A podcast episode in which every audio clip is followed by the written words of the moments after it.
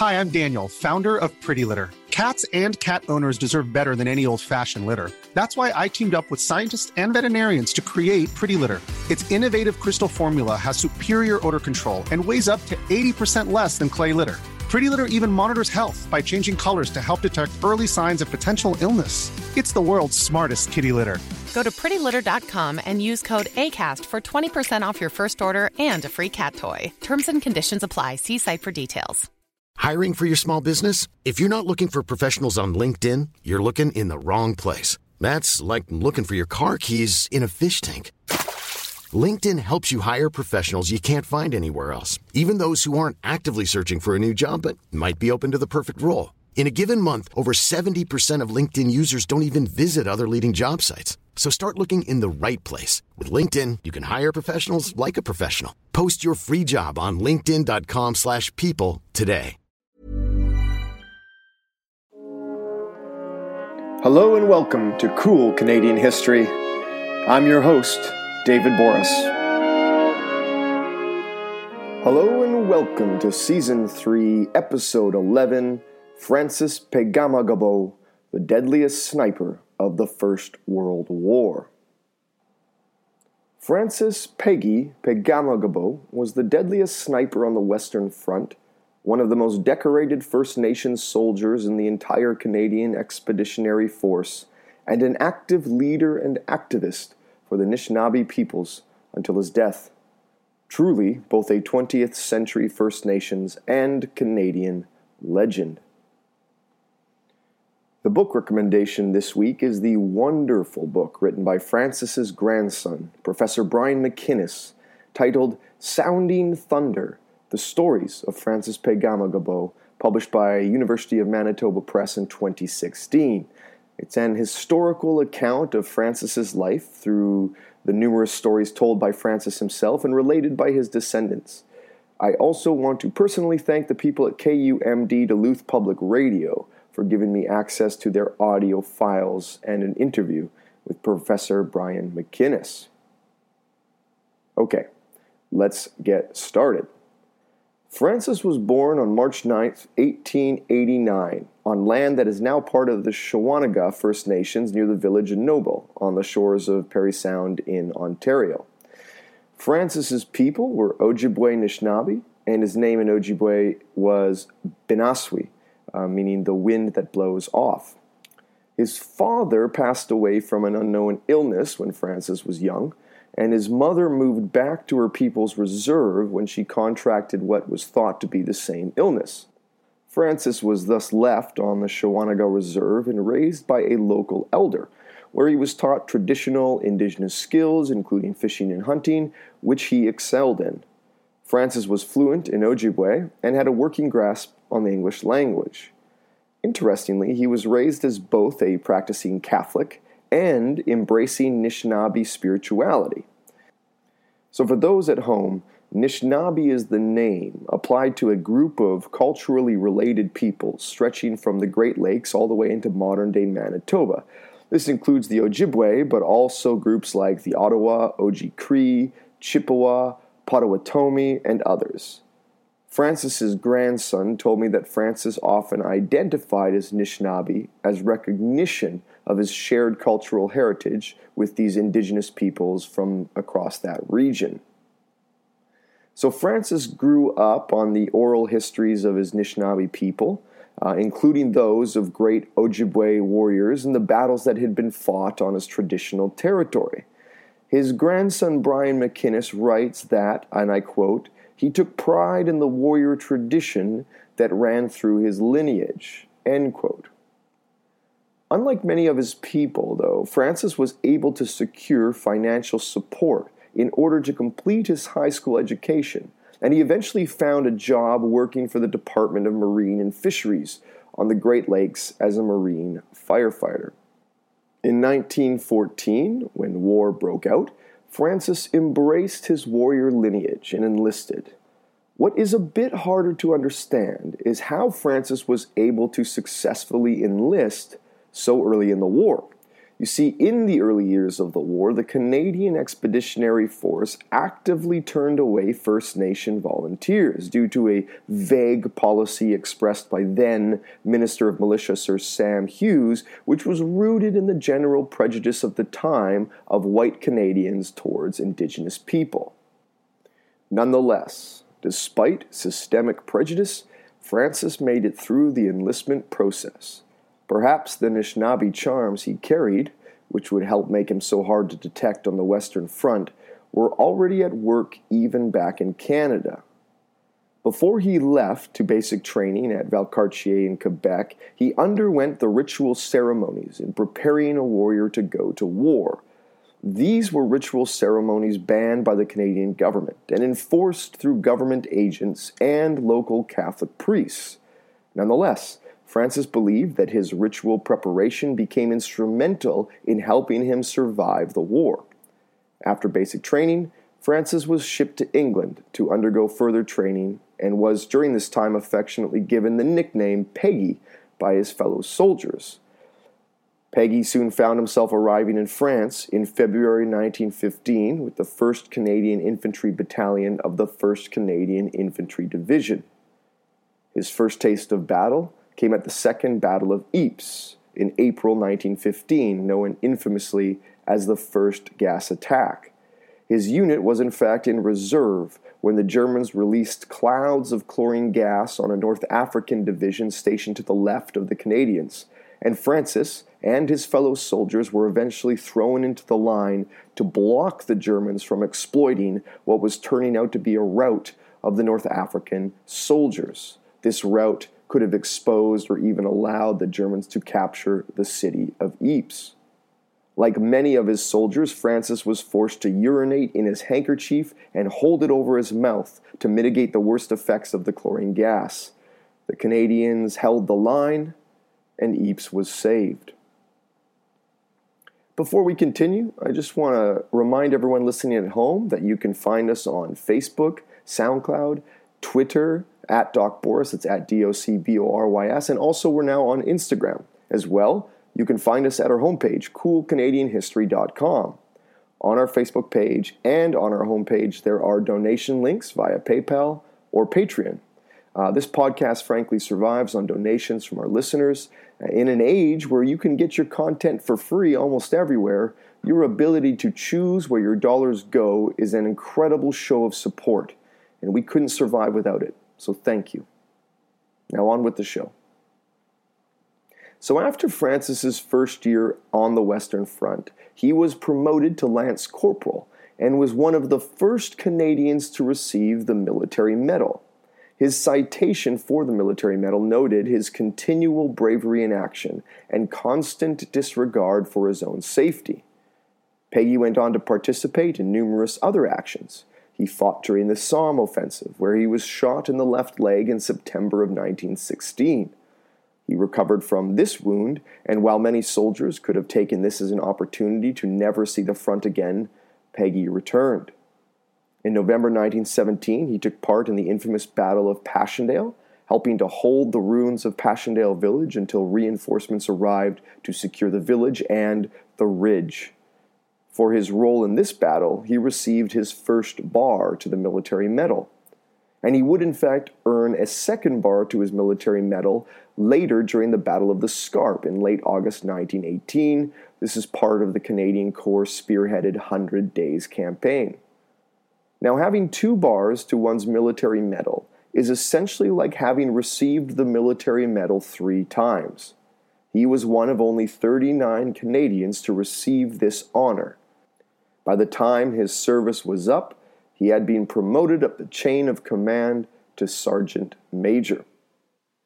Though there was no question that Peggy was a brave and courageous soldier, perhaps his best known contribution to the war effort came in between the major battles. You see, it did not take long for Peggy's skills as an Ojibwe hunter to translate onto the battlefield and he became well known for both his ability to silently scout enemy positions and most famously for his deadly sniper ability. Though it is difficult to accurately track enemy killed by sniper fire, as snipers did not formally keep records and Peggy did not use a spotter who could confirm his kills, it is believed Peggy killed an astonishing 378 Germans. This would make him the most deadliest sniper amongst British Commonwealth, French, and American soldiers serving in the Western Front, essentially the deadliest sniper amongst all Entente forces.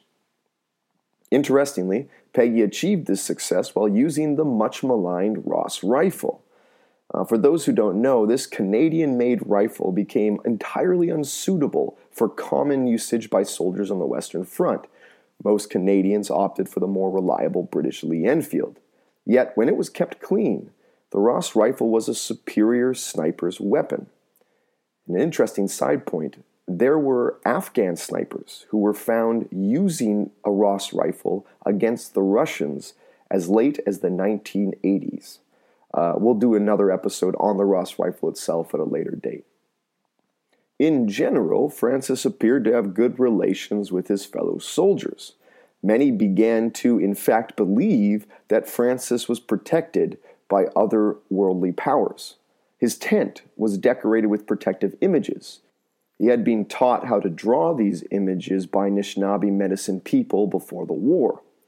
One story, told by Francis, highlights the power of his spirituality on the front.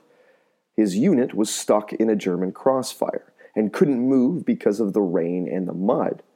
One of the officers, according to Francis, gave him tobacco and earnestly requested that he try and do something about their situation.